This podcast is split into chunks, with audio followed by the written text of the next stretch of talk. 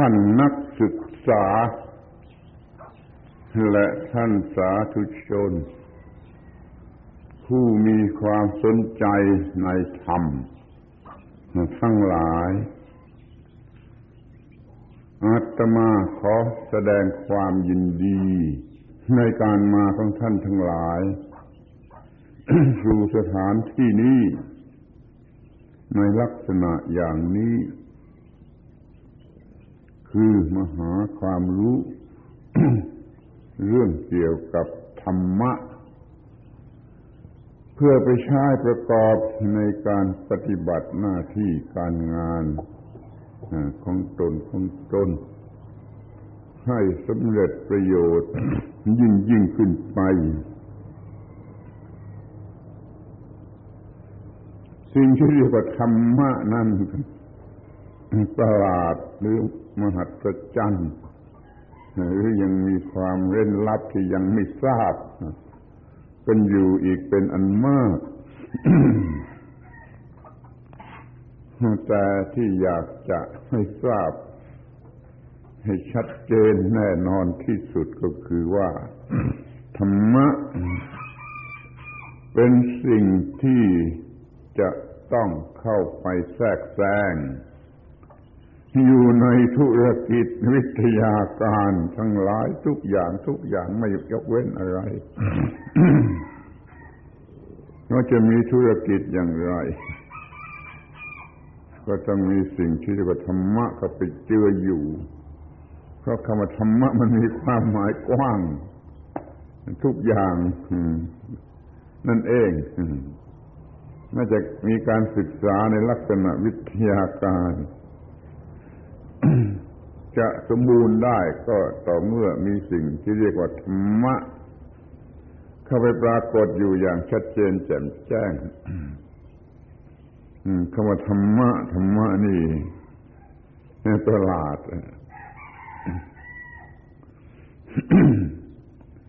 ดังนั้นจึงมีเหตุผลที่จะแสดงยินดีแก่ท่านทั้งหลายผู้มาแสวงหาธรรมะ เพื่อประโยชน์แก่กิจกรรมอันเป็นหน้าที่ของตนของตน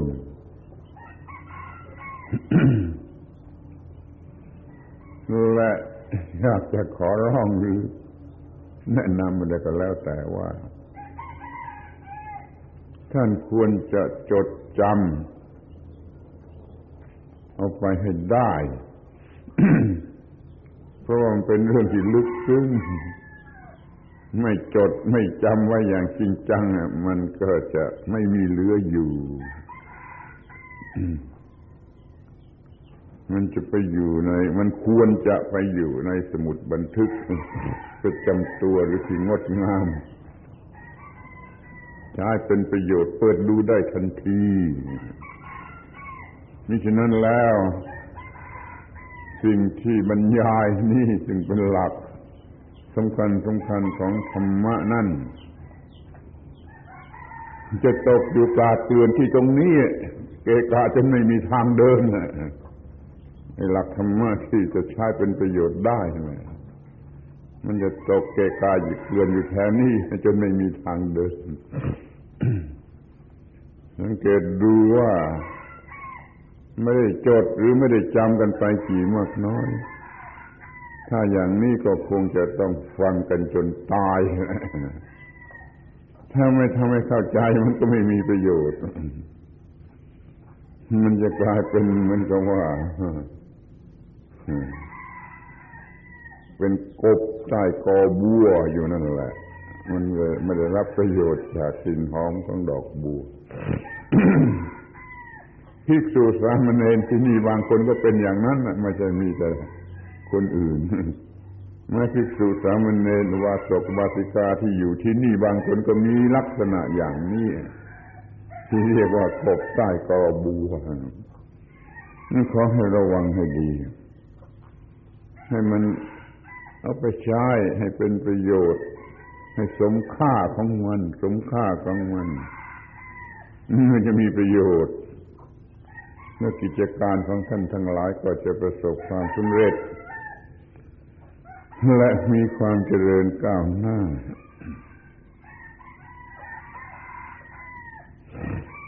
ที่นี่ก็อยากจะสารบถึงเรื่องเวลา ที่เราจะมาพูดกันในเวลาอย่างนี้ ผู้ที่เห็นประโยชน์สุขของความนอนของการนอนเขาไม่อยากมาหรือฟื้นมา มันก็น่าหัวเหมือนกัน เป็นเวลาที่คนโดยมากกำลังพอใจในการนอน นอนจนเที่ยงจนสายนี่แต่ที่จริงนั่นเวลาอย่างนี้ตีห้านี่ควรจะใช้เป็นประโยชน์อย่างยิ่ง โดยหลักของธรรมชาติ นี่ก็เป็นเวลาที่เบิกบาน หรือสำหรับจะเบิกบานของเอสิ่งที่มีการเบิกบานเช่นดอกไม้ทั้งหลาย โดยมากมันก็จะเริ่มเบิกบานในเวลานี้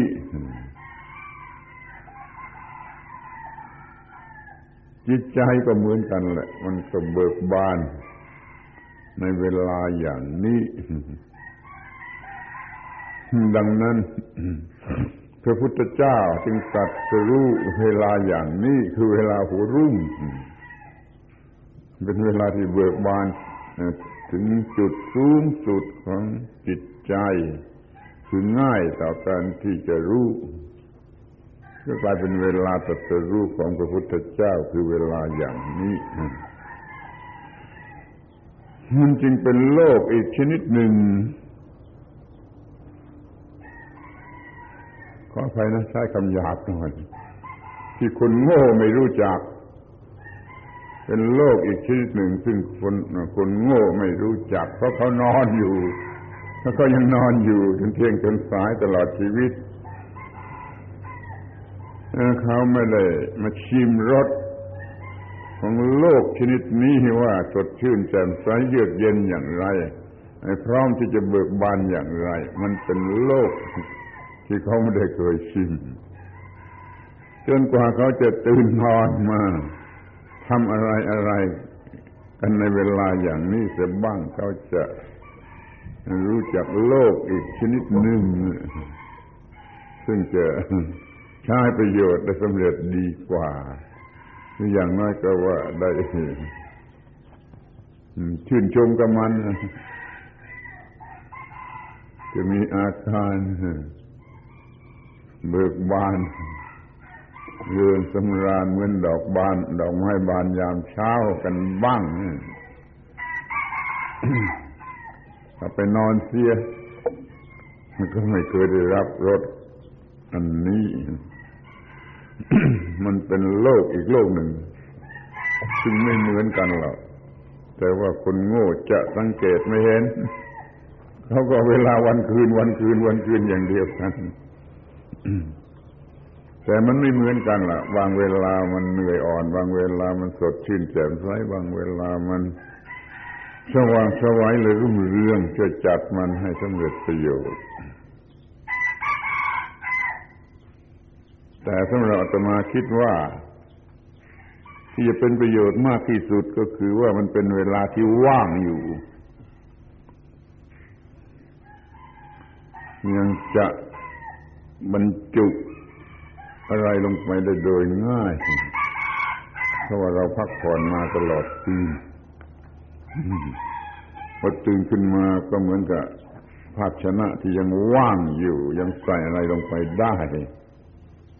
ถ้ามันสว่างแล้ว มีกิจการงานนั่นนี่แล้วมันก็บรรจุลงไปจนเต็ม มันก็เหมือนกับว่าช่วยน้ำชาที่มันเต็มแล้วมันเติมลงไปอีกไม่ได้เรียกว่า สิ่งที่จะต้องใช้เป็นประโยชน์ คือเมื่อมันยังว่างอยู่ ก็เป็นโอกาสที่จะเติมเติมเติมอะไรลงไปใหม่ ๆ นี่ก็เป็นสิ่งที่ควรจะสังเกตและศึกษา ขอให้ท่านทั้งหลายไปสังเกตและศึกษา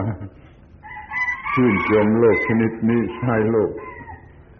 อย่างนี้ให้เป็นประโยชน์ในเวลาอย่างนี้ ที่นี่ก็จะพูดถึงหัวข้อ ที่จะบรรยาย มันจะมาก็ตั้งเอาเองตามพอใจ หลังจากที่ได้ยินได้ฟังคำปารบอะไรบางอย่างมาแล้วก็เห็นว่า ควรจะมีหัวข้อว่า ชีวิตบริหารอ่านง่ายๆชีวิตบริหาร แต่อ่านมันถูกต้องว่าชีวิตตะบริหาร ในฐานะที่ท่านทั้งหลายเป็นนักศึกษาบริหารธุรกิจ วิชาบริหารด้วยเหมือนกัน แต่สิ่งที่จะบริหารโดยกว้างขวางใหญ่โตลึกซึ้งกว่านั้นก็คือตัวชีวิตทำตัวชีวิตมันเป็นธุรกิจเเลยนั่นแหละมันจะถือเอาเอาประโยชน์ได้สำเร็จ อย่างมากมาย ชีวิตนี้ต้องบริหาร ธรรมชาติ ให้มาเป็นเพียงต้นทุน ต้นทุนเท่านั้นแหละมาหากำไรเอาเองเถิดหรือจะเรียกภาษาการพนันก็มันเป็นเดิมพัน เอาไปลงทุน เล่นการพนัน หาประโยชน์เอา ให้มากที่สุดตามที่จะมากได้ แม้ชีวิตนี้มันก็คล้ายการพนัน มันมีแพ้มีชนะในระวังให้ดี มันแพ้ลมละลาย จนถึงฆ่าตัวเองตายก็มากมายเราชนะก็ร่ำรวยในการบริหารชีวิตอย่างถูกต้อง ได้รับสิ่งที่ดีที่สุดที่มนุษย์ควรจะได้รับในการที่เกิดมาเป็นมนุษย์ เมื่อเป็นเช่นนี้เราจะต้องถือว่าธรรมชาติให้มาหรือถ้าเชื่อพระเจ้าให้มาก็แล้วแต่เลยแต่ทางชาวพุทธนี่ถือว่าธรรมชาติให้มาถ้าเป็นหน้าที่ของผู้นั้นจะต้องบริหารให้มันเป็นประโยชน์ ถ้าไม่รับผิดชอบปฏิเสธ บ่ายเบี่ยงว่าโอ้ฉันไม่ได้ต้องการเกิดมา ไม่รู้ใครทำให้ฉันเกิดมาอย่างนี้ ไม่รับผิดชอบอันนี้ก็ได้เหมือนกัน แต่แล้วชีวิตนั่นจะเป็นหมันจะไร้ค่าจะไม่มีประโยชน์อะไรมันจะต้องรับผิดชอบทั้งที่เราไม่ได้ตั้งใจจะเกิดมา แต่วันนี้มันเกิดมาแล้ว จะไปฆ่าตัวตายซะอีกมันก็ยิ่งโง่ มันก็ต้องใช้สิ่งนี้แหละ ให้เป็นประโยชน์ให้มากที่สุดเท่าที่จะมากได้ เข้าใจความหมายของคำว่าประโยชน์ให้ถูกต้อง อย่าเป็นแต่เพียงเรื่องปาเรื่องท้องเรื่องเงินเรื่องทองเรื่องสนุกสนานชวนเสเฮฮาอย่างที่เป็นกันโดยมากนั่นมันเป็นเป็นประโยชน์ของคนที่ไม่รู้จัก สิ่งที่เรียกว่าชีวิตสิ่งที่เรียกว่าชีวิตควรจะต้องได้รับอะไรมากไปกว่านั้น ไม่เพียงแต่ว่ามีเงินมีทองใช้เหลือเฟือสนุกสนานชวนเสเฮฮาได้ผ่านการสมรสอันมีเกียรติรู้ราที่สุดอย่างที่หวังกันอยู่ดังนี้มันเล็กเกินไปสำหรับธรรมะ แต่อาจจะใหญ่โตสำหรับชาวบ้าน บริหารชีวิตเรียกว่าชีวิตตะ บริหาร เราจะมาเสียเวลากันสักหน่อยทำความเข้าใจ เกี่ยวกับความหมายของคำแต่ละคำแต่ละคำให้เป็นที่เข้าใจอย่างชัดเจนแจ่มแจ้งก็ดูจะคุ้มค่าอยากจะทำความเข้าใจเกี่ยวกับคำว่า ปริหาระ หรือบริหาร บริหาร มันนับตั้งแต่ทำให้มันรอดอยู่ได้ และให้มันเจริญงอกงามไปตามลำดับกว่าจะถึงประโยชน์อันสุดท้าย ปริมันแปลว่ารอบ รอบ รอบโดยรอบ หาระหรือหาระแปลนำไปนำไปนำไป ก็ได้ความว่านำไปอย่างถูกต้องอย่างถูกต้องถูกต้องแล้วก็อย่างครบถ้วน ครบถ้วน ครบถ้วนในที่สุดก็นำก็มันก็ถึงจุดหลายทางที่ควรจะได้รับนี่คำว่าบริหาร จะเป็นการบริหารหมู่คณะบริหารสิ่งของบริหารกิจการงานบริหารอะไรก็ มันล้วนแต่นำไปสู่จุดหมายปลายทางนี่มองในแง่ของคำว่า บริหาร ที่มันยังมีคำยังมีคำที่เนื่องกันที่ควรจะทราบคือเป็นคำบาลีมีใช้อยู่ในพระคัมภีร์ก็อีกคำหนึ่งก็ว่า สังโวหาร สังโวหารหรือสังโวหาระ โวหาระนี่เรารู้จักกันแต่เรื่องพูดจาเก่งแต่นี่สังโวหาระ มีความหมายเป็นเรื่องทำให้เกิดผลกำไร มากถึงที่สุดซึ่งได้แก่การค้าขาย สังโวหาระในภาษาบาลีแปลว่าการค้าขาย ถึงแม้แต่คำว่าโวหาระโวหาระที่เราใช้พูดจากันในที่ที่ต่างๆ ใครมีโวหารดีคนนั้นก็กอบโกยประโยชน์ได้มาก เห็นไหมไม่จะเป็นความกันก็ใครมีโวหารดีมันก็ชนะความ สังโวหาระก็คือเครื่องมือสำหรับจะนำมาซึ่งกำไรกำไร เดี๋ยวนี้ก็ได้กล่าวแล้วว่าชีวิตนี้ธรรมชาติให้มาเป็นเดิมพันสำหรับพัฒนาเอาเอง ก็มาทำสังโวหาระทำการฆ่าโดยวิธีทางจิตทางวิญญาณให้ได้รับประโยชน์ให้มากที่สุดเป็นสังโวหาระ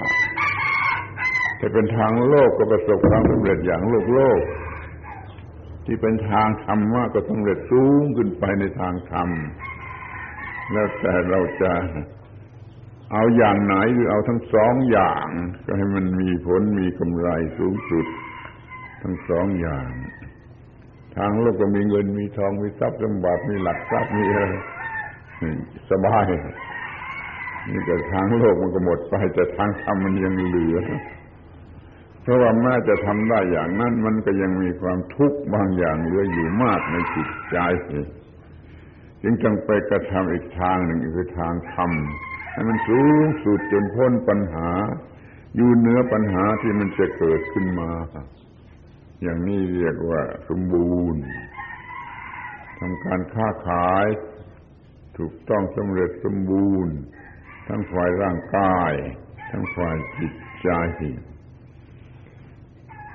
ดังนั้นคำว่าสังโวหาระก็ควรจะ เข้าใจหรือนำมาใช้ที่จริงมามาศึกษาธรรมมาปฏิบัติธรรมมันก็เพื่อทำให้ชีวิตนี้มีประโยชน์สูงสุดนั่นแหละ มันเป็นการค้าขายในทางจิตในทางวิญญาณ อย่างถูกต้องอย่างซื่อตรง ไม่ใช่คดโกงเหมือนการค้าขายของชาวบ้าน ทีนี้ก็มาถึงคำว่า ชีวิตกันบ้าง ชีวิตคืออะไรเด็กๆมันก็ตอบถูก ในโรงเรียนชั้นเล็กๆมันก็ตอบถูก ครูก็บอกว่าชีวิตคือความเป็นอยู่ คือความที่ยังไม่ตายมันก็ได้มันก็ได้เหมือนกันแหละความที่ยังมีชีวิตอยู่ยังไม่ตาย ต้องมีการพัฒนาพัฒนาพัฒนาในชีวิตนี้มันมีความหมาย ลึกซึ้งตามลำดับตามที่ว่า จะรู้จัก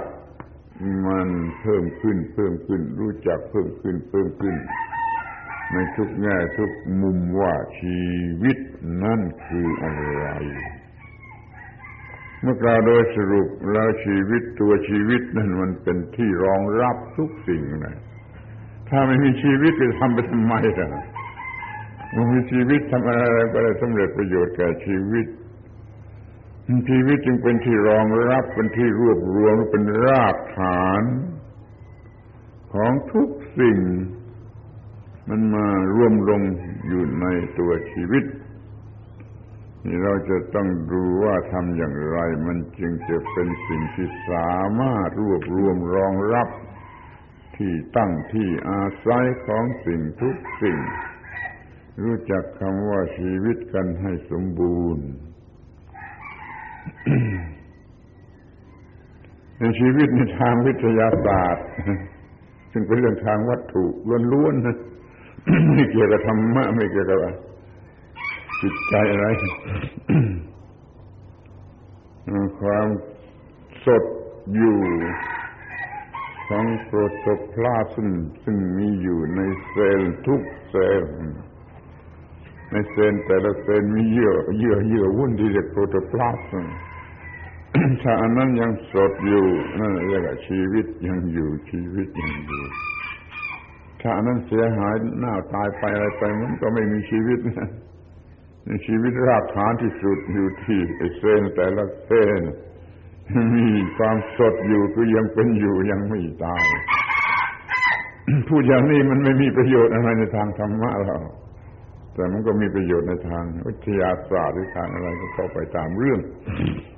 มันก็มีประโยชน์เหมือนกันไม่ใช่ไม่มีประโยชน์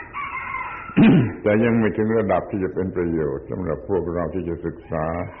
ธรรมะในที่นี้ สำหรับนักศึกษาธรรมะก็จะเล็งไปที่ไอ้ตัวชีวิต ตัวชีวิต ที่เราเรียกกันว่า อัตภาพ อัตภาพคำนี้มันหลอกลวงมันคดโกงคำว่าอัตตาอัตตาเนี่ยไปยืมพระศาสนาอื่นมาใช้อัตภาพภาวะหรือความมีอยู่แห่งอัตตา ถ้าพูดอย่างนี้เป็นหินดูเป็นพรามเป็นอะไรไปเลย ความที่มีอยู่เป็นอยู่แห่งสิ่งที่เรียกว่าชีวิต หลายหลายสิ่งประกอบกันเข้าเป็นชีวิต รวมกันนี่เราเรียกว่าไอตัวชีวิต แต่ภาษาที่ใช้กันอยู่จนเป็นที่เข้าใจกันแล้วก็เรียกว่า อัตภาพ เป็นภาษาสันสกฤตของฝ่ายฮินดูฝ่ายพราหมณ์ฝ่ายนุ่ม เพราะเหตุไรเพราะเหตุลัทธินั่นมันเข้ามาสู่เมืองไทยไปแผ่นดินทองแหลมทองนี่ก่อนทางวัฒนธรรมทางภาษาทางอะไรต่าง ๆ มันเข้ามาก่อนพุทธศาสนา ดังนั้นลัทธิที่สอนว่ามีอัตตา มีตัวตนนี้มันเข้ามาอยู่ก่อนสอนอยู่ก่อนอย่างหนักแน่น ใช้คำว่าอัตตา ใช้คำว่าอาตมากัน สนิทไปเลย ทั้งที่มันไม่ใช่พุทธศาสนาเป็นภาษาของพวกหนึ่งซึ่งเขารู้กันอยู่ก่อนแล้วก็มาที่นี่ก่อน ภาษาไทยยังมีรกรากเป็นภาษาสันสกฤตของลัทธิศาสนาที่มีตัวตนเอาละเราจะยอมเรียกว่าอัตภาพ อัตภาพ เอาแต่ความหมายนะว่า ครงร่างทั้งหมดที่ประกอบกันอยู่ด้วยร่างกายและจิตใจสองอย่างเท่านี้พออย่ามีอย่างที่สามว่าอัตตาอัตมาอะไรก็มาเลยสองอย่างพอร่างกายกับจิตใจ สัมพันธ์กันอยู่อย่างถูกต้องเขามีส่วนประกอบของแต่ละอย่างละอย่างครบถ้วนดี มันก็เพียงพอจะทำอะไรได้นี่เรียกว่าอัตภาพ ตัวชีวิตก็คือตัวอัตภาพกลุ่มหนึ่งซึ่งประกอบอยู่ในกายกับใจเคลื่อนไหวได้ไปตามที่ควรจะทำจะมี อย่างนี้ก็ได้ นี่ก็เป็นชีวิตในความหมายที่อาจจะใช้เป็นประโยชน์ได้ทั้งทางโลกและทางธรรม ที่นี่ตัวชีวิตนั่น มันต้องมีวิถีทางดำเนินแห่งชีวิต จึงอยากจะขอให้ใช้ความหมายนี้แหละ เป็นความหมายของคำว่าชีวิต แต่มันเป็นตัวการดำเนินชีวิต way the way way แปลว่าหนทาง way of life นั่นแหละคือตัว life แหละ อย่าไปโง่แยกออกเสียเป็นคนละอย่างไล่ที่ไม่มีเว มันก็ใช้ประโยชน์อะไรไม่ได้ มันต้องมีเว มีวิธีทางดำเนินไอ้ตัววิธีทางดำเนินนั่นแหละ คือตัวชีวิตคำนี้ในบาลีเรียกว่า อาชีวะ อาชีวะ เป็นสัมมาอาชีวะ เป็นองค์ประกอบองค์หนึ่งในอริยมรรคมีองค์แปดสมมาอาชีโวออกเสียงตรงๆว่าอาชีพ อาชีพ แล้วก็สอนกันแต่เพียงวิธีหาเลี้ยงชีวิตทำอาชีพอย่างนั้นอย่างนี้อาชีพนั้นไม่ควรอาชีพนี้ควรอย่างนี้มันไม่พอ มันต้องเติมความหมายเข้าไปแต่ว่าวิธีทางแห่งการดำเนินชีวิตกันนะหรือการดำรงอยู่แห่งชีวิตก็ได้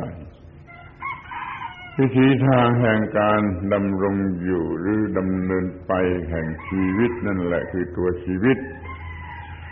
ท่านจงสนใจศึกษามันในแง่ที่ว่าเป็นวิธีทาง คือการปฏิบัติ ที่จะเรียกว่าเป็นการดำเนินไปก็ได้ไปสู่จุดหมายปลายทาง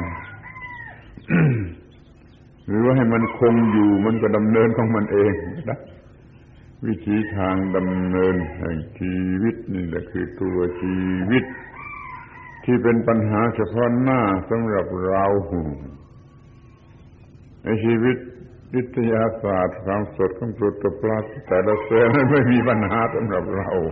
มันทำของมันเองได้พวกนักวิทยาศาสตร์เอาไปใช้วิชาความรู้ตามตามใจเขาตัวสภาพร่างกายนี่ก็เป็นอุปกรณ์สำหรับจะต้องดำเนินจะใช้ในการดำเนินต้องเตรียมไว้ให้ให้ถูกต้อง เหมือนม้าสำหรับจะลากรถทำม้าให้ดีดีให้ถูกต้องแข็งแรงมันก็ลากรถไปได้ การที่รถดำเนินไปได้นั่นแหละมันคือตัวสิ่งที่เราต้องการดำเนินชีวิตไปให้ถูกต้องสำเร็จประโยชน์ถึงที่สุดตามที่ควรจะเป็น นี่เราก็เรียกว่า way of life ฝรั่งก็สนใจชีวิตในฐานะที่เป็น way of life ซึ่งเราก็เหมือนกันมันเป็นความรู้สากลของสิ่งที่มีชีวิต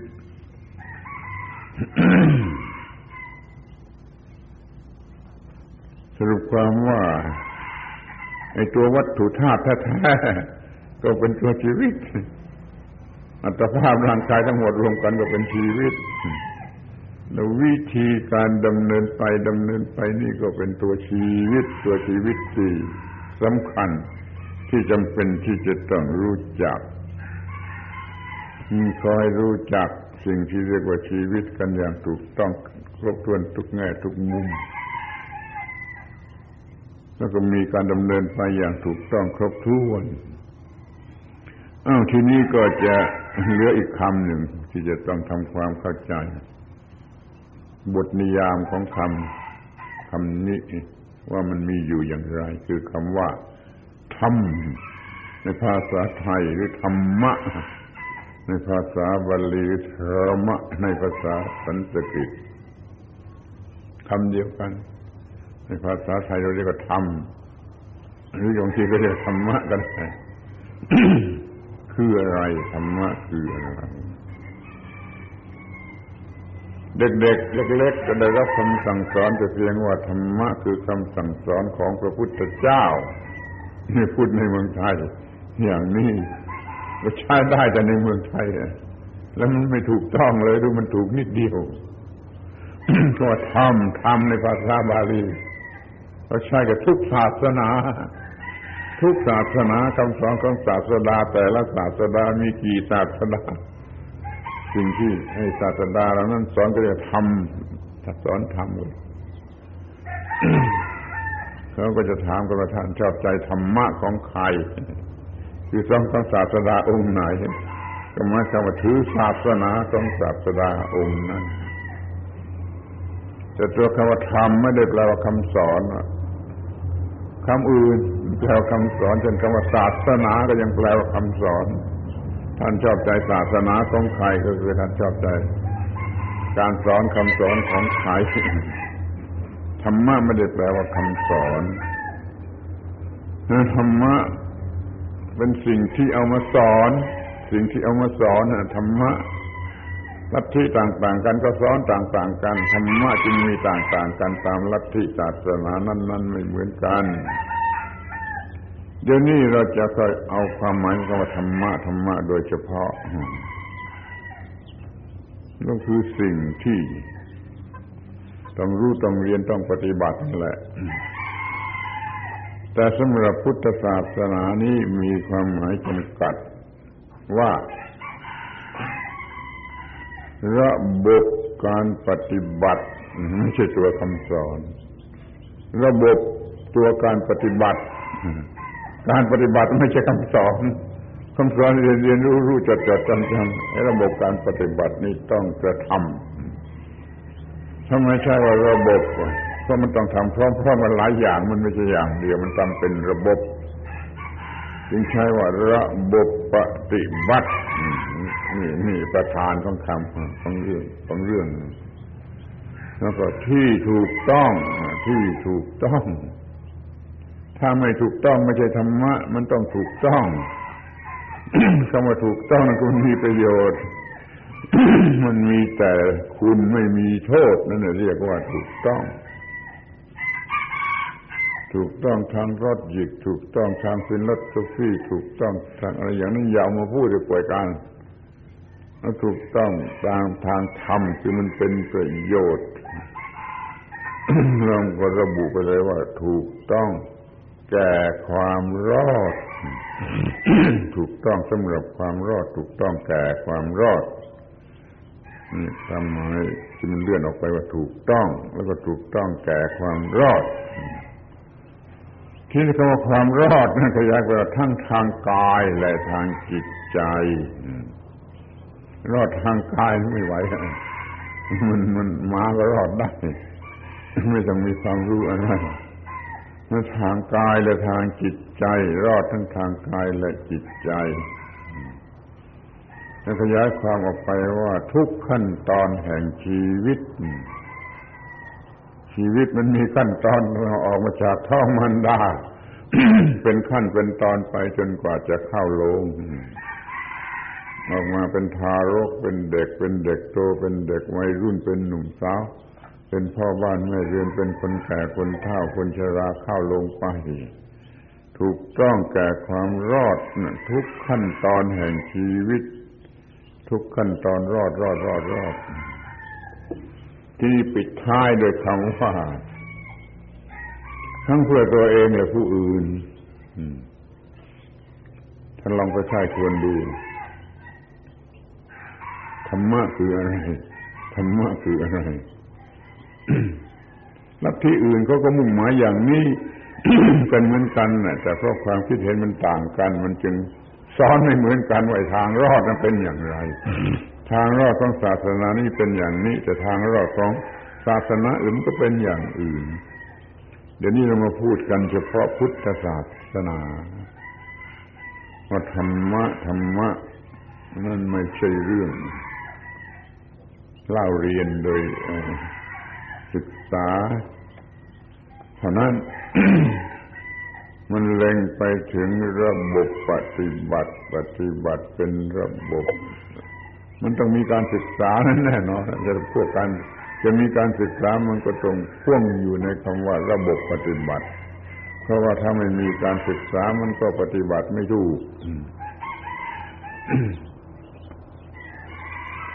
แม้จะคลำเอาเองมันเองก็ยังเรียกการศึกษา แต่ตัวหนังสือมันหมายถึง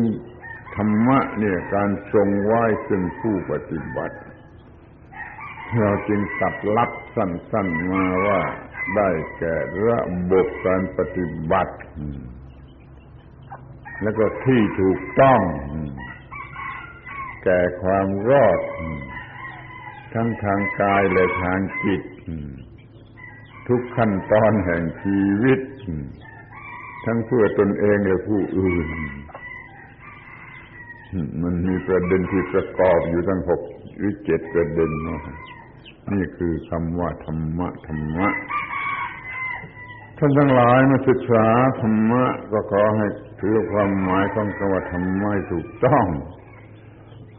กันในลักษณะอย่างนี้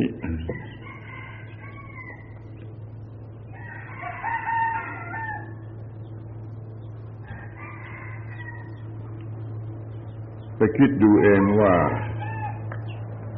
มีเหตุผลหรือไม่มีเหตุผลหรือใช้เป็นที่พึ่งได้ หรือไม่ จะใช้เป็นวิธีทางดำเนินแห่งชีวิต หรือบริหารชีวิตได้หรือไม่ ในมธรรมะมีความหมายอย่างนี้ คือมีบทนิยามอย่างนี้ ทีนี้อยู่ที่ใจตรงไหนเป็นใจความสำคัญ ระบบปฏิบัติที่ถูกต้องแก่ความรอด ทั้งทางกายและทางจิต ทุกขั้นตอนแห่งชีวิต ทั้งเพื่อตนเองและผู้อื่น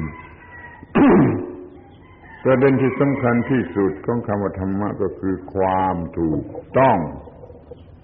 เพราะว่าธรรมะมีหน้าที่ทรงผู้ปฏิบัติว่าไม่เสียหาย ไม่พลัดตกจมลงไปในความทุกข์มันต้องมีความถูกต้องมันคำว่าถูกต้องมันจึงเป็นความหมายที่สำคัญทรงตัวเองอยู่ได้ มันจะทรงตัวเองอยู่ได้ มันก็ต้องมีความถูกต้อง มันเป็นจะมันจะเป็นประโยชน์แก่ผู้ปฏิบัติ มันก็ต้องมีความถูกต้อง เราจึงถือเอาความหมายของคำว่าถูกต้องถูก ต้องนี่เป็นความหมายหลัก มีความถูกต้องแล้วก็เป็นธรรมะ คงที่อยู่ในความถูกต้อง ก็คงที่อยู่ในธรรมะ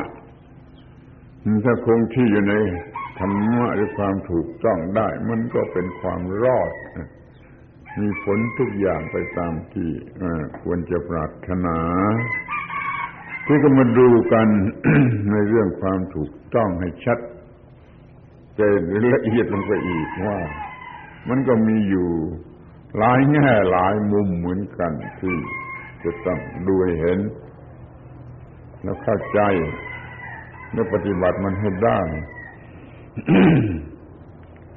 อันแรกก็ไม่ถูกต้องทางวัตถุหรือทางร่างกายกายก็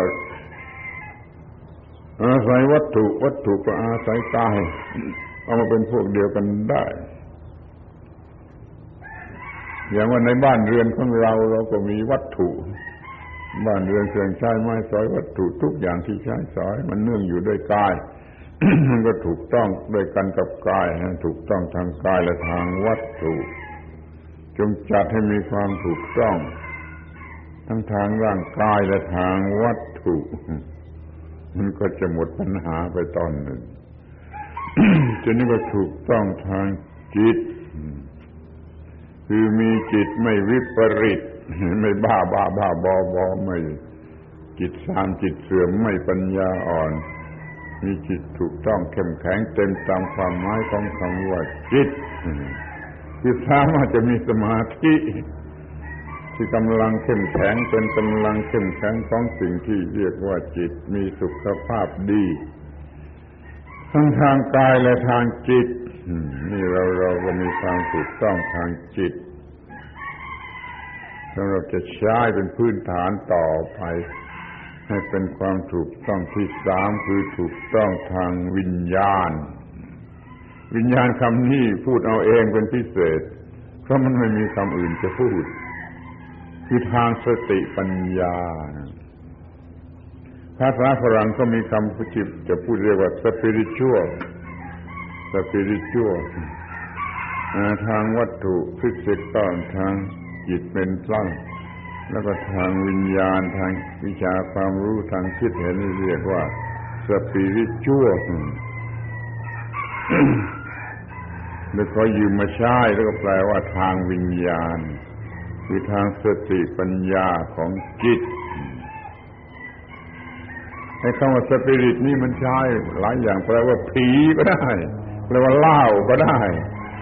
แต่ในที่นี้หมายถึงวิญญาณคือศูนย์กลาง เป็นศูนย์กลางของสิ่งทั้งหลายและหมายถึงสติปัญญาทิฏฐิความคิดความเห็นความเชื่อ อุดมคติอะไรต่าง ๆ เนี่ย มันมารวมอยู่ที่คำว่าสปิริตชัวหรือวิญญาณ เราจะต้องมีความถูกต้องทางกายทางวัตถุ มันก็เป็นเรื่องทางโลกทางเปลือกอยู่มากแล้วก็มาถูกต้องทางจิตที่จะให้ชาติเป็นความถูกต้องทั้งทางโลกและทางธรรมเมื่อมีความถูกต้องทางวิญญาณ เป็นทางธรรมะล้วนๆเป็นทางธรรมะล้วนๆ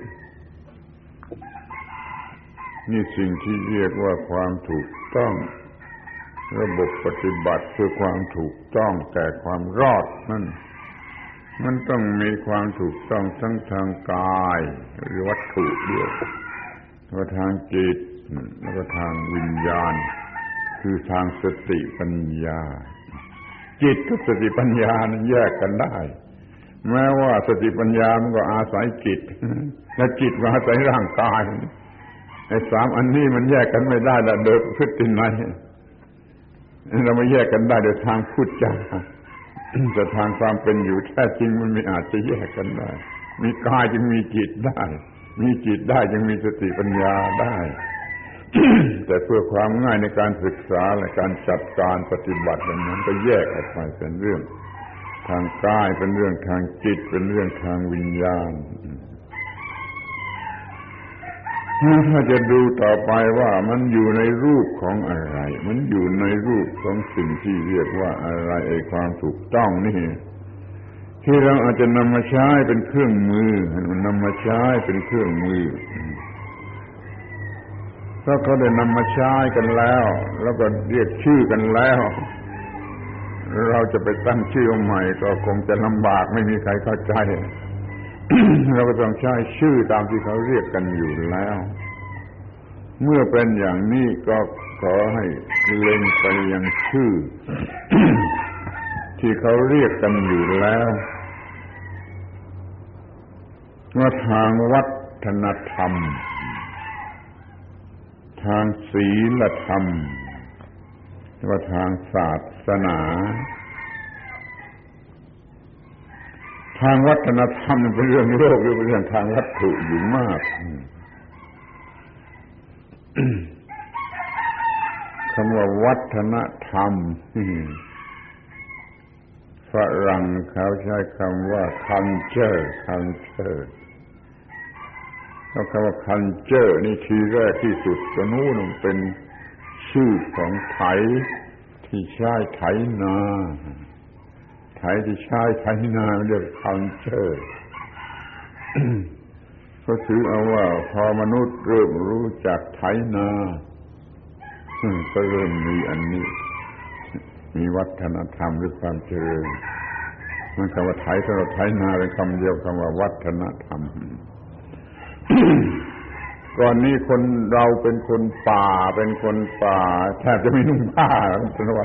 วัฒนธรรมเลย มันก็ไม่รู้จักทำทำนาทำไร่เพราะว่าพอสว่างขึ้นก็ไปเก็บ สิ่งที่มีอยู่ตามธรรมชาติจากในป่า โดยเฉพาะข้าวสาลีผลหมากรากไม้อะไรก็ตามเก็บที่มันมีอยู่ในป่าแล้วก็เอามากินแต่ละวันละวัน ถึงขนาดว่า เก็บเช้า กินเช้าเก็บเย็นกินเย็นนี่ท่านคนมันมากข้าวมันไม่พอ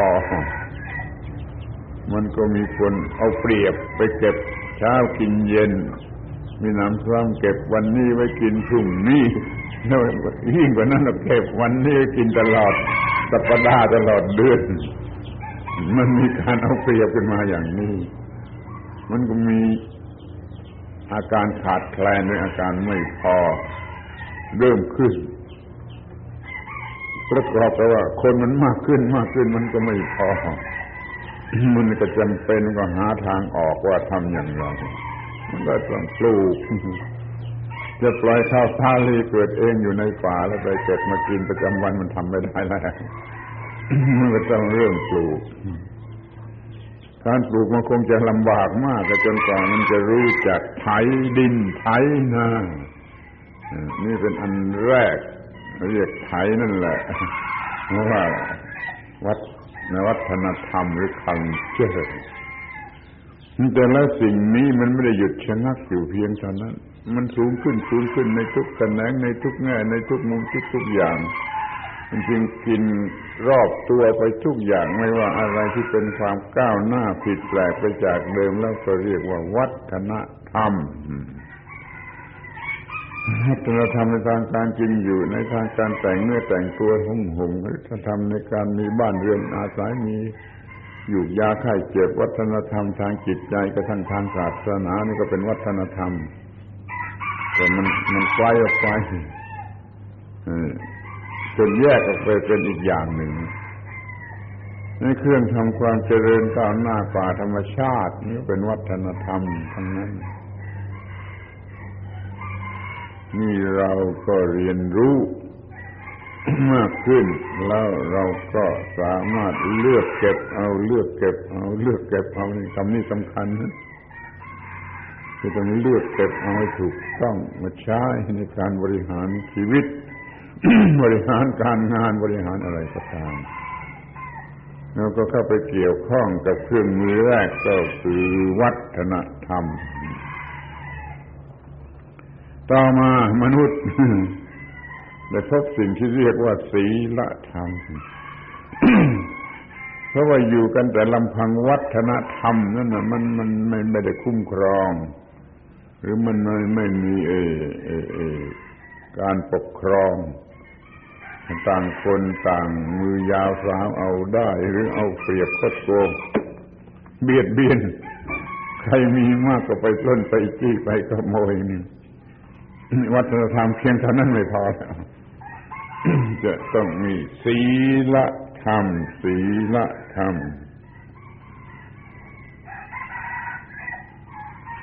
เมื่อวัฒนธรรมมันบริหารได้เพียงวัตถุวัตถุ ศีลธรรมมันก็บริหารได้ถึงร่างกายถึงวาจาถึงการกระทำทางกายทางวาจาคำนี้มีความหมายกว้างนะถ้าถือตามตัวหนังสือมันแปลว่าปกติปกติ ไม่มีความปกติก็ไม่มีศีละ ศีละแปลว่าปกติคำเดียวกับคำว่าก้อนหิน ก้อนหินมีความปกติ ข้อความตามพระบาลีว่าเมื่อมนุษย์ไปอยู่กัน เป็นสังคมแล้ว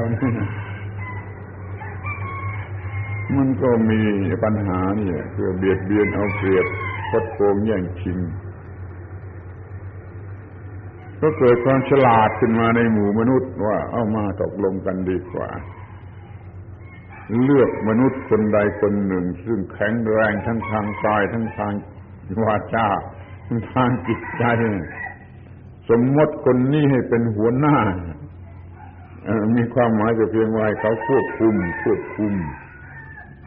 ให้ให้ลงโทษผู้กระทำผิดนี่ให้รางวัลผู้กระทำถูก ให้เขาแนะนำสั่งสอนชี้แจงชักจูงอะไรต่าง ๆ นี่ คนแรกนี่ได้สมมติขึ้นมาเป็นหัวหน้าเรียก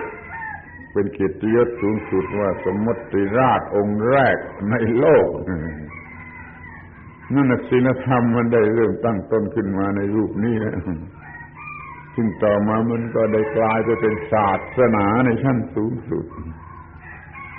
ในชั้นแรกก็มีศีลธรรมศีลธรรมมีหัวหน้ามีอาจารย์หรือมีผู้นำทาง การกระทำการเป็นอยู่อะไรขึ้นมา ระบบศีลธรรมจึงมีมากมีมาก แล้วก็วัฒนาขึ้นมาเป็นระบบใหญ่โตมหาศาลเหมือนกัน เราก็ควรจะพูดถึงกันบ้างเหมือนกัน นี่เรามีวัฒนธรรม แล้วเราก็มีศีลธรรม วัฒนธรรมก็เป็นเรื่องทางวัตถุทางโลก ศีลธรรมก็เป็นเรื่องทางกายทางวาจาที่สูงขึ้นมาจนกระทั่งสูงสุดเป็นเรื่องทางศาสนา ทางศาสนาก็เป็นเรื่องจิต หรือสิ่งที่เนื่องกันอยู่กับจิต ที่มันสูงขึ้นไปละเอียดเล่นลับเล่นลับเนี่ยมีระบบศาสนาช่วยแก้ปัญหาที่ลึกซึ้งสูงสุดของมนุษย์เรา ในการที่เราจะบริหารชีวิตดูสิต้องอาศัยระบบทางวัฒนธรรมก็มี ระบบทางศีลธรรมก็มี ระบบทางศาสนาก็มี พอจะแยกได้ว่า ไอ้วัฒนธรรมเป็นเรื่องค่อนข้างทางวัตถุศีลธรรมก็มาค่อนข้างชีวิตร่างกาย ศาสนาธรรมมันก็เป็นเรื่องจิตเรื่องวิญญาณ นี่เรียกว่าเครื่องเครื่องมือสำหรับจะบริหาร จะบริหารอะไรก็ตามใจจะต้องมีหลักเกณฑ์ว่ามันเป็นวัฒนธรรมอย่างไร มันเป็นศีลธรรมอย่างไร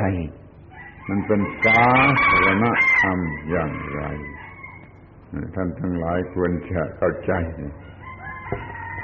สงสัยอยู่ว่าจะจำไหวไหมมันจะตกเกะกะอยู่ที่นี่ไม่มีทางเดินไหมไปศึกษากันให้ดี แล้วก็จดจำบันทึก ย่อสั้นๆ ลงไว้สำหรับช่วยเหลือความจำเพราะว่า เรื่องมันมากเป็นทุกทีจนจำไม่ไหว มันจึงต้องใช้การจดบริหารบริหารโดยวัฒนธรรม โดยศีลธรรมโดยศาสนธรรม เรามาแยกดูกันอีกทีหนึ่ง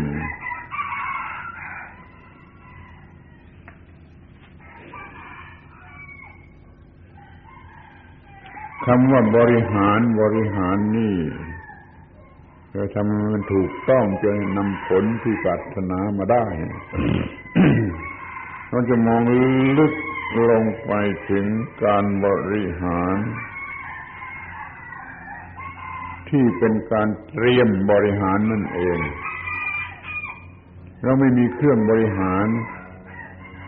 เราก็ต้องมีการบริหารเพื่อให้เกิดเครื่องมือสำหรับบริหาร ก็พูดสั้นๆว่าการบริหาร ชนิดที่สำหรับจะบริหาร สร้างสิ่งที่จะเป็นการบริหารให้เกิด หรือให้เกิดสิ่งที่จะเป็นการบริหาร เรียกบริหารเตรียมก็แล้วกันบริหารชั้นเตรียม คือเตรียมสิ่งที่จะใช้ในการบริหารท่านต้องมีวิชาความรู้พื้นฐานที่ถูกต้อง เตรียมเพื่อการบริหารโดยตรง เป็นการบริหารเตรียมเพื่อเกิดการบริหารโดยตรง เหมือนกับเราเรียนเรียน อนุบาล เตรียมเพื่อประถมเพื่อมัธยม บริหารเตรียมเพื่อเตรียมบริหารแล้วทีนี้ก็มาถึงขั้นตัวบริหารก็บริหารลงไปตรงๆเป็นการบริหารประโยชน์ในทางโลกโลกเพื่อชีวิตเพื่อร่างกายอยู่ได้อย่างที่ท่านเรียกบริหารธุรกิจมันเป็นเรื่องร่างกายเรื่องวัตถุเรื่องชีวิตอยู่ได้ นี่เป็นการบริหาร ในส่วน โลก คือบริหารทางกาย ที่นี่คนเรามันไม่ได้มีเท่านั้น มันยังมีเรื่องลึกกว่านั้นคือเรื่องทางจิตใจแม้ว่าจะบริหารสำเร็จร่ำรวยเป็นมหาเศรษฐีเป็นอะไรก็เสร็จแล้ว มันก็ยังมีเรื่องทุกข์ทางจิตใจ จึงต้องมีการบริหารที่ลึกไปกว่านั้นอีกนั่นคือบริหารในทางธรรม ในทางธรรมะ บริหารสำเร็จแต่ในเรื่องทางโลกมันไม่พอ มันเหลือปัญหาทางจิตใจอยู่ ต้องบริหารทางจิตใจทีหนึ่งจึงจะจบเรื่องเลยได้เป็นสามขั้นตอนว่า บริหารเพื่อเตรียมบริหารนี่กันแรก บริหารเพื่อเตรียมการบริหารได้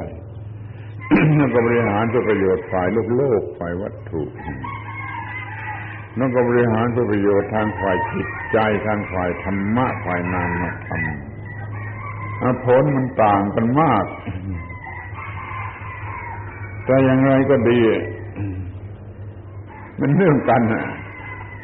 สามอย่างนี้มัน มันจะแยกกันได้เป็นอย่างๆแต่โดยแท้จริงแล้วมันก็เนื่องกัน โดยพฤตินัยมันก็เนื่องกัน โดยนิตินัยเราก็แยกพูดเป็นอย่างๆได้ท่านทั้งหลายจงรู้จักสิ่งที่เรียกบริหารที่เรียกว่าบริหารบริหารบริหารนี่ถูกต้องอย่างนี้ แล้วก็นำมาใช้บริหารชีวิตโดยตรง ซึ่งมันจะรวมธุรกิจอยู่ในสิ่งที่เรียกว่าชีวิตนั่นเอง ในสิ่งที่เรียกว่าชีวิตนั่นเองที่นี้เมื่อท่านต้องการหลักธรรมะในพระพุทธศาสนาคือมาที่นี่ทำการศึกษาหลักธรรมะในพระพุทธศาสนา ถ้าเป็นเรื่องเทคนิค โดยเฉพาะของการบริหารธุรกิจท่านเรียนที่โรงเรียนของท่านได้แต่มาไม่มีความรู้ไม่สักนิดเดียวถ้าเป็นเรื่องเทคนิคของการบริหารธุรกิจ โดยตรงไม่มีความรู้ที่จะพูด แต่ว่าถ้ามันเป็นเรื่องของการบริหารในชีวิตที่เป็นที่ตั้งของการบริหารธุรกิจหรืออะไรก็ตามนั่นแหละมันก็มี พอจะมีพอที่จะพูดได้ว่าเป็นอย่างไร คือว่าธรรมะที่จะเป็นอุปกรณ์เป็นเครื่องมือเป็นอะไรของการบริหารเพราะว่าหลักธรรมะนี่มีมหาศาลพระพุทธเจ้าจัดว่าอย่างมหาศาลเลือกได้ไม่ไม่รู้จักหมด ไม่รู้จักจบจักสิ้นเลือกเอาไปให้เหมาะกับเรื่องให้เหมาะกับเรื่อง บางหมวดก็คลุมกว้างหมด บางหมวดก็แคบเข้ามา บางหมวดก็เฉพาะเรื่องเฉพาะเรื่อง มันก็มีเหมือนกันแต่ถ้าโดยหลักใหญ่ ๆ แล้วมันก็เป็นเรื่อง ที่พอจะมองเห็นได้ คือความถูกต้อง ที่ว่ามาแล้วเมื่อตะกี้ทางวัฒนธรรมทางศีลธรรมทาง ศาสนธรรมเรื่องนี้ก็พูดถึงทางศาสนธรรมโดยตรง โดยตรงเป็นเรื่องของพระพุทธศาสนา มีความถูกต้องทางกายทางวาจา เรียกว่าศีลสิกขาถูกต้องทางจิตใจเรียกว่าสมาธิสิกขา ถูกต้องทางปัญญาเรียกว่าปัญญาสิกขา คงจะคุ้นหูท่านทั้งหลายมาแล้วเป็นอย่างมากว่าศีลสมาธิปัญญามันการถูกต้องทางภายนอกทางชั้นต้น ทางกายทางวาจารวมทางวัตถุอยู่ด้วย ก็เรียกว่าเรื่องศีลเรื่องศีลเรื่องวัตถุถูกต้อง เรื่องกายถูกต้อง เรื่องวาจาถูกต้อง ก็เรียกว่าศีลทีนี้เรื่องจิต เรื่องจิตเกี่ยวกับจิตในทุกความหมายถูกต้องก็เรียกว่าเรื่องสมาธิตั้งแต่รู้ว่าจิตเป็นอย่างไร เอาไปใช้เป็นประโยชน์ได้อย่างไร เรียกว่าเรื่องสมาธิทีนี้ก็เรื่องปัญญา ปัญญาจิตมีปัญญาก็สำเร็จประโยชน์ สมาธิกับปัญญานี่มันเป็นเพื่อนเพื่อนเกลอกันแยกกันไม่ได้ มันอาจจะมีเพียงอย่างเดียวถ้าสมาธินี่ มันเหมือนกับความคม เออจีสมาธินี่เหมือนกับน้ำหนักปัญญานี่เหมือนกับความคม ในทางวัตถุถ้าท้เราก็จะเห็นว่า แม้จะมีความคมกริบยิ่งกว่ามีดโคน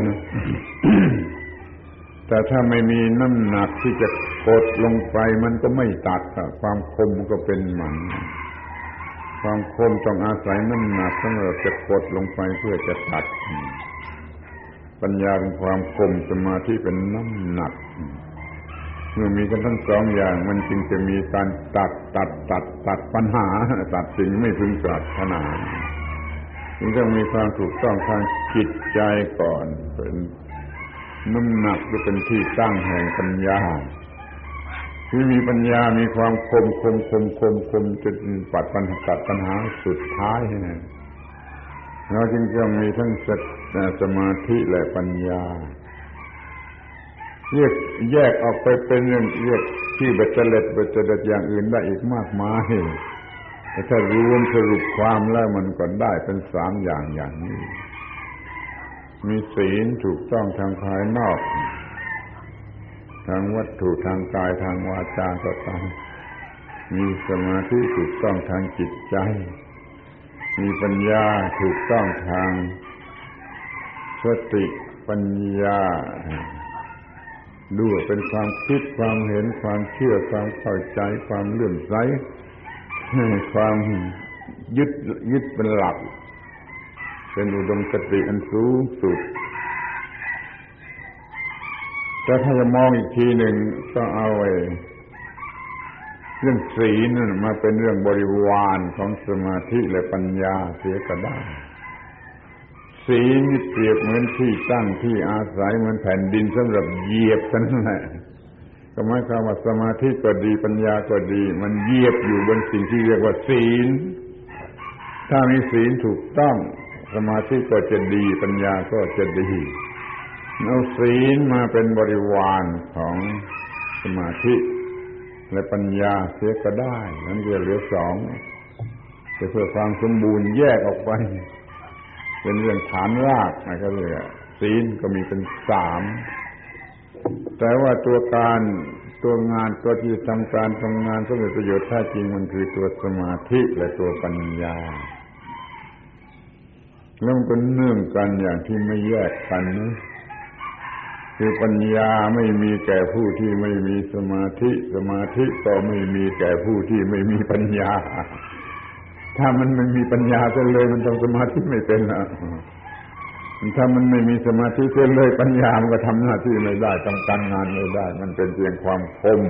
ที่ไม่มีอะไรกดลงไปนั่นเราจึงใช้สมาธิและปัญญา เป็นของแฝดคู่กันไป เรื่องก็จะสำเร็จประโยชน์นี่คือเรื่องของศีลสมาธิและปัญญา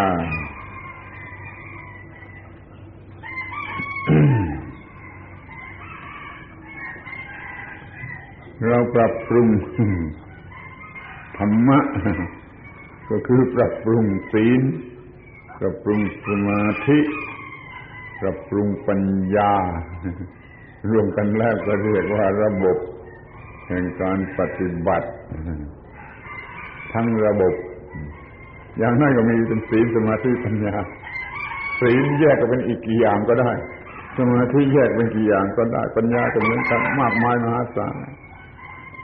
เอาแต่ชื่อที่เป็นประธานก็ศีลสมาธิปัญญา ศีลสมาธิปัญญารวมกันเป็นธรรมะที่จะต้องศึกษาจะต้องปฏิบัติจะต้องทำให้สำเร็จประโยชน์เมื่อเอาไปใช้ในการบริหารจิต ให้เกิดผลประโยชน์ สูงสุดที่มนุษย์จะพึงจะทำได้ เอาละทีนี้อาตมาอยากจะให้ ได้ยินได้ฟังธรรมะที่ใช้ในการบริหารบางอย่างบางประการต่อไปอีกศีลสมาธิปัญญานี่เป็นหลักทั่วไปเป็นหลักพื้นฐานเป็นหลักทั่วไป มองเองก็จะเห็นเองไม่ต้องเชื่อผู้พูด ไม่ต้องเชื่อตัวหนังสือคำพีอะไรก็ได้เห็นตัวศีลก็รู้จักศีลเห็นตัวสมาธิก็รู้จักสมาธิ มีปัญญาก็รู้จักตัวปัญญาไม่ต้องเชื่อใครไม่ต้องเชื่อ ตามที่พระพุทธเจ้าตรัสว่าไม่ต้องเชื่อแม้แต่พระพุทธเจ้าเอง ไม่ต้องเชื่อว่าสมณะผู้พูดนี่เป็นครูของเราถ้ามันมีสิ่งที่เห็นอยู่ที่ตัวธรรมะนั่นเอง มันดูดูที่ตัวธรรมะเองก็จะเห็นสิ่งนั้นนี่ก็จะเห็นพระพุทธเจ้าว่าพูดถูกหรือควรเชื่อซ้อมกันไปในตัวเลย ธรรมะหมวดหนึ่งซึ่งสำคัญมากควรจะเป็นพื้นฐานสำหรับการบริหารทั่วไปนะก็คือหมวดที่เรียกกันว่า สัพปุริสธรรมเจ็ดประการเข้าใจว่าท่านทั้งหลายคงเคยได้ยินมาแล้วหรือเคยจดไว้แล้วก็ได้สัพปุริสธรรมเจ็ดประการ แต่ถ้าถ้ายังไม่เคยก็ขอให้ร้องให้สนใจขอร้องให้จดจำขอร้องให้ทำความเข้าใจมากที่สุดเราจะใช้เป็นประโยชน์ได้สะ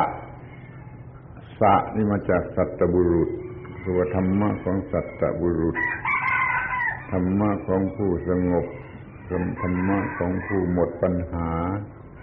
ธรรมะของผู้มีความสงบสุขเรียกว่าสัตสัตบุรุษสัพพุริสธรรมธรรมะของสัตบุรุษเจ็ดประการนั่นคือ รู้จัก รู้จักเข้าใจแจ่มแจ้งรู้จักสิ่งที่เรียกว่าเหตุ ทำมันอยู่รู้จักเหตุ สิ่งทั้งปวงมีเหตุ มันจะมีอยู่ลอยๆไม่ได้มันมีเหตุ เราจะต้องรู้จักเหตุหรือสิ่งที่เรียกว่าเหตุของสิ่งทั้งปวง รู้จักเหตุข้อที่สองรู้จักผล เพราะมันเป็นธรรมดาที่เหตุจะต้องเกิดผล เราจึงต้องรู้จักความสัมพันธ์กันอย่างที่แยกกันไม่ได้ระหว่างสิ่งที่เรียกว่าเหตุและผลที่สิ่งที่สามเรียกว่าตน อัตตายืมคำมาใช้คำชาวบ้านในข้างต้นนู้นอัตตาว่าตน ต้องรู้จักตนเองตนเองที่จะเป็นตัวเจ้าของเรื่องเจ้าของงานจะศึกษาจะปฏิบัติจะใช้เหตุใช้ผล เรียกว่ารู้จักตัวเอง รู้จักตัวเอง รู้จักตนที่อันที่สี่เรียกว่าประมาณมัตตา มัตตะ หรือมัตตาหรือมาตราคำเดียวกันนะมันความมารู้จักประมาณคือความถูกต้องพอดี ถูกต้องพอดีเป็นอย่างไร เกินอัตราก็ไม่ได้ต่ำกว่าอัตราก็ไม่ได้ มันต้องถูกต้องพอดีเรียกว่ารู้จักประมาณประมาณคือ มัตตะมัตตะ เป็นบาลีมาตราออกมาเป็นภาษาไทย บางทีเราก็จะเรียกว่า อัตรา อัตราก็ได้คือรู้จักประมาณที่ถูกต้องพอดี อย่าให้มันขาด อย่าให้มันเกิน เดี๋ยวนี้คนไม่ค่อยรู้จักพอดีไปบ้าเกินจนเกิดปัญหา ที่สิ่งถัดไปที่ห้าคือเวลา กาละเวลา รู้จักเวลาว่าอะไรทำให้ถูกเวลา อย่าให้ผิดเวลาทำผิดเวลาไม่ได้ประโยชน์อะไร ถูกตามเวลาจะได้ประโยชน์นี่ใช่กับคำว่าฤดูกาลที่ควรทำ แต่ที่จริงคำว่าเวลา เวลามีความหมายลึกกว่านั้นมาก ลึกกว่านั้นมาก เวลานี่เวลากาดตัดกินสัตว์ทำสัตว์ให้เดือดร้อนเพราะเวลา ไม่ทันเวลาก็เดือดร้อนก็ยังไม่เท่ากับว่าเวลามันกัดกินหัวใจ เวลาคือระยะการตั้งแต่ว่ามีความปรารถนา จนกว่าจะได้ตามปรารถนา ปรารถนา แล้วกว่าจะได้ตามปรารถนา ตอนนั้นเลยก็เวลากัดกินหัวใจมีความทุกข์ทรมานถ้ารู้จักเวลาถึงขนาดนี้แล้วกำจัดเวลาเสียได้ก็เป็นพระอรหันต์นิพพานไปเลย เอาละไม่ต้องการถึงขนาดนั้น ต้องการทำงานทำงานปฏิบัติหน้าที่ถูกตามเวลา เวลาไม่ใช่เพียงนาฬิกาเดินบอกชั่วโมง หรือโลกหมุนบอกวันคืนเดือนปี เวลาที่แท้จริงมันกัดคนก็คือว่า ความต้องการไม่สำเร็จตามประสงค์ที่มีอยู่นั่นแหละมันเวลานี่มันกัดหัวใจถ้าเราไม่มีความต้องการไม่มีตัณหา ก็ไม่มีเวลาเวลาไม่กัดเราเรากัดเวลาซะอีก เวลาที่จะต้องศึกษาว่าเป็นเด็กทำอย่างไร วัยรุ่นทำอย่างไร พ่อบ้านแม่เรือนทำอย่างไร คนแก่คนเฒ่าทำอย่างไร นี่ก็เรียกว่าถูกต้องตามเวลา จะทำไร่ไถนาค้าขายทำอะไรประโยชน์แล้วก็ถูกต้องตามเวลาทีนี้สิ่งถัดไปที่หกก็คือ สังคม ในพุทธในในภาษาบาลีเรียกว่าบริษัท เราเรียกกันเดี๋ยวนี้ว่าสังคมคือคน กลุ่มคนกลุ่มบุคคลที่รวมกันอยู่มาก ๆ เราจะต้องรู้จักสังคมนั้นนั้นนั้นนั้นนั้นนั้นให้ดี ถ้าไปติดต่อให้ได้สำเร็จประโยชน์นี่เรียกว่ารู้จักสังคม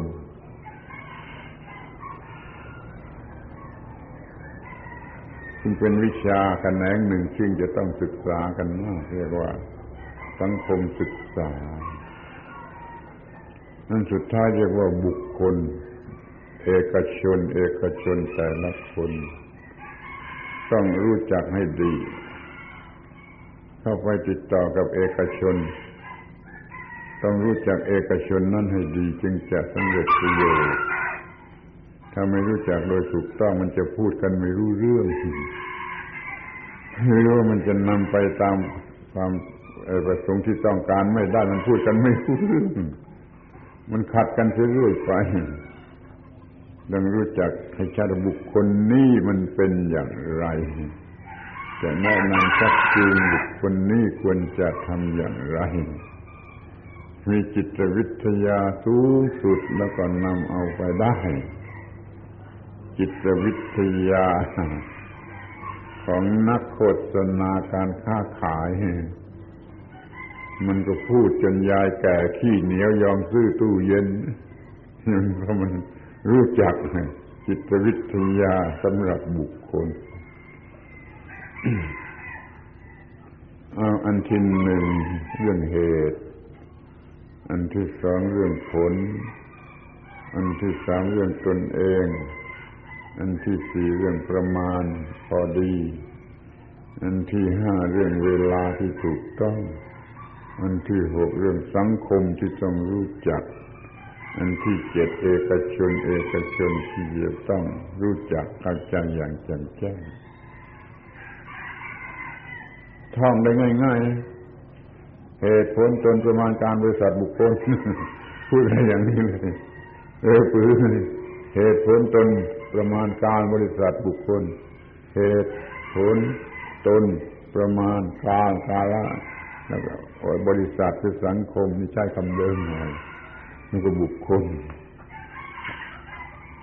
เหตุผลตนประมาณการบริษัทบุคคล อันนี้ต้องคล่องปากพอมันมีปัญหาอะไรขึ้นมา ก็จะต้องไล่ไล่สูตรนี่มันยัง ผิดอยู่ที่ตรงไหนนี่มันถูกต้องแล้วหรือยัง นี่หมวดธรรมะนี่สูงสุด ใช่เรื่องโลกโลกบริหารชีวิตบริหารร่างกายบริหารธุรกิจสำเร็จประโยชน์ในโลกก็ได้ใช่เพื่อไปนิพพานก็ได้ถ้ามันถูกต้องตามหลักเหล่านี้มันก็เจริญในทางธรรมะก็ได้ เจริญในทางโลกก็ได้ แต่ว่าถ้าในทางธรรมะแล้วก็จะขอเสนอน้าอีกหมวดหนึ่ง ซึ่งเรียกว่าหมวดโพชง อันนี้สูงสุดเลยสูงสุดจนจะตัดสรู้เป็นพระพุทธเจ้านะโพชง องค์ประกอบสำหรับตัดสรู้เป็นพระพุทธเจ้า แต่เราจะมาใช้ในเรื่องทั่วไป คือคือเปลี่ยนระดับหรือลดระดับลงมา เช่นเดียวกับศีลสมาธิปัญญาใช้ในเรื่องไปนิพพานก็ได้ ใช้เรื่องอยู่ในโลกก็ได้มักมีองค์แปดประการใช้ไปนิพพานแต่อยู่ในโลกนี้ก็ได้ที่โพชฌงเอาสูงไปเลย ไม่มัวพูดเรื่องมากเลยเมื่อนะโพชฌงองค์แห่งการตัดสรู้มีหัวใจ ข้อที่หนึ่งคือมีสติหนึ่งคือสติระลึกได้ทุกสิ่งถึงทุกสิ่งที่ควรระลึกและควรรู้จักราะนี่ก็หมายความว่าท่านศึกษาวิชาความรู้หลาย ๆ แขนงและหลายแขนงที่เป็นพื้นฐานเบื้องต้นมาดี ท่านสามารถจะลึกเรื่องอะไรก็ได้ได้ลึกเรื่องอะไรก็ได้แง่ไหนก็ได้ส่วนไหนก็ได้ เรียกว่าท่านมีส มีสติระลึกได้ ในทุกแขนงของความรู้ที่จะต้องเกี่ยวข้องหรือธรรมะทุกอย่างที่จะต้องเกี่ยวข้องท่านศึกษามาดีแล้วนี่ขั้นที่สองเรียกว่า ธรรมวิจยะ ธรรมวิจัย ธรรมวิจยะนี่เป็นคำเก่าโบราณเป็นพันพันปี ไม่ใช่คำเพิ่งตั้งขึ้นในยุคนี้ใช่ไหมใช่ธรรมวิจยะธรรมวิจัยเลือกเลือกเลือกเลือกเฉพาะ ที่มันตรงกับเรื่องนี้ถูกต้องกับเรื่องนี้มันมาถูกต้องกับเหตุกับผลกับตนกับประมาณกับการบริษัทบุคคลมันถูกต้องเนี่ยเลือกเลือกเลือกให้มันถูกต้องอย่างนี้ เรียกว่าธรรมวิจยะ คันเลือกได้แล้วมันก็ถึงข้อที่สามคือวิริยะทุ่มเทกำลังความเพียรทั้งหมดลงไปใช้กำลัง ทุ่มเทลงไป ในสิ่งที่ได้เลือกดีแล้ว ที่นี่มาต่อไปก็ว่า มีปีติพอใจ หล่อเลี้ยงกำลังนั่นอย่าให้เหนื่อยอย่าให้ถอยหลัง ปีตินี่แม้แต่เพียงว่าเราได้เลือกถูกต้องแล้ว เราทำถูกต้องแล้วเท่านี้มันก็มีปีติพอแล้วยิ่งมองเห็นทำความสำเร็จอยู่รำไรแล้วปีติมันก็มากมันปีติที่ว่าเลือกดีแล้ว ได้ดีแล้ว อะไรก็ได้ปีตินี่ก็จะหล่อเลี้ยงวิริยะ ก็วิริยะนี่ต้องเหน็ดเหนื่อยนะต้องเหน็ดเหนื่อยต้องเอาเหงื่อเป็นน้ำมนต์จนผิดปีติมาหล่อเลี้ยงมีปีติหล่อเลี้ยงหล่อเลี้ยงพอใจในการที่ได้กระทำถ้าว่าทำได้อย่างนี้คือวิริยะความภาคเพียรถูกถูกหล่อเลี้ยงอยู่ด้วยปีติเสมอแล้วไม่เท่าไรไม่เท่าไรมันจะเข้ารูปเข้ารอยเรียกว่าปัสสัทธิ ตัวหนังสือแปลว่าสงบระงับลง เพราะมันเข้ารูปเข้ารอย ถ้ามันยังไม่เข้ารูปเข้ารอยมันมันมันมันระงับไม่ได้มันไม่ปัสสัทธิการงานก็ดีการศึกษาก็ดีการปฏิบัติธรรมะก็ดีเมื่อมันถูกต้องแล้วมันจึงจะเข้ารูปเข้ารอย แล้วมันจึงจะเป็นสงบระงับเรียกว่าปัสสัทธิปัสสัทธิ ปัสสัทธิเข้ารูปเข้ารอยเข้ารูปเข้ารอยจะระดมกันใหญ่ให้มันเต็มที่ด้วยสมาธิสมาธิกำลังสมาธิทั้งหมดเทลงไปในการเข้ารูปเข้ารอยนะการเข้ารูปเข้าลังก้อนถึงที่สุดเมื่อเทสมาธิลงไปในความเข้ารูปเข้ารอยมันเรื่องมันถูกต้องแล้วก็คุมไว้ด้วย คุมไว้ คุมไว้กว่ามันจะถึงผลที่สุด เรียกว่าอุเบกขา อุเบกขาแปลว่าเพ่งดู ไม่ใช่ดูเฉยๆ มันเพ่งดูด้วยสติสัมปชัญญะโดยปัญญาคือควบคุมสมาธินะให้มันอยู่ในความถูกต้องให้มันดำเนินไปดำเนินไปตามความถูกต้องมันก็ได้รับผล เจ็ดประการนี้เรียกว่าโพชฌงใช้อย่างโลกโลกในการบริหารธุรกิจของคุณก็ได้ลองดูสิเจ็ดประการนี้คุณใช้มันถูกต้องแม้ที่สุดแต่การทำไร่ทำนาง่ายๆของชาวประชาชนก็ใช้ได้เจ็ดประการนี้แหละ มีความรู้เพียงพอเลือกมาดีแล้วว่าจะทำอะไรแล้วก็มีวิริยะ ทำไปปีติหล่อเลี้ยงไว้เข้ารูปเข้ารอย แล้วก็เทสมาธิกำลังทั้งหมดลงไป แล้วก็นั่งดูว่ามันจะออกผลมาอย่างไรมันก็ทำนาทำสวนทำถูกต้องดีแล้วก็คอยเฝ้าดูเมื่อไรมันจะออกผลมา อย่างนี้เรียกว่าโพชฌงมันเหลือเหลือเหลือเหลือเหลือเหลือกินเหลือใช้แล้ว ถ้าว่าคุณมีสัพปุริสธรรมเจ็ดพร้อมกับโพชฌงเจ็ดมันก็เหลือกินเหลือใช้ในการที่มีธรรมะ ในการบริหารชีวิตก็ดี ในการบริหารหน้าที่การงานโดยเฉพาะเฉพาะที่เรียกว่าธุรกิจก็ดี หรือในการที่ปฏิบัติธรรมะไปสู่มรรคผลนิพพานก็ดีพอพอมันพอ มันเหลือพอนั่นแหละอาตมาก็ได้ชี้แจง เรื่องบริหารชีวิต ซึ่งรวมการบริหารธุรกิจ อยู่ในที่นั่นด้วย ตั้งใจจะพูดอีกหมวดหนึ่งซึ่งใหญ่ใหญ่โตมากเรียกว่าจริยธรรมสากล เราไม่รู้ว่าเป็นอะไรเดี๋ยวนี้หมดแรงจะพูดแล้ว ขอยุติเรื่องนั้นไว้จะต้องขอยุติการบรรยายด้วย เดี๋ยวนี้ไม่มีแรงจะพูดแล้วขอทบทวนว่าจงบริหารชีวิต ให้ถูกต้องแล้วมันจะบริหารทุกอย่างธรรมะประเสริฐสุดก็คือศีลสมาธิปัญญา จะแยกออกเป็นปสัพปุริสธรรมเจ็ดก็ได้เป็นพุทธชงเจ็ดก็ได้ ใช้ถูกต้องแล้วก็จะเป็นการบริหารทุกสิ่งทุกประการ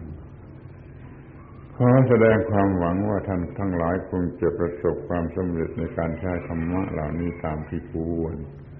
มีความเจริญงอกงามก้าวหน้าในหน้าที่การงานของตนอยู่ทุกทิพาราศีการเทินขอยุติการบรรยายเพราะไม่มีแรงจะพูดแล้ว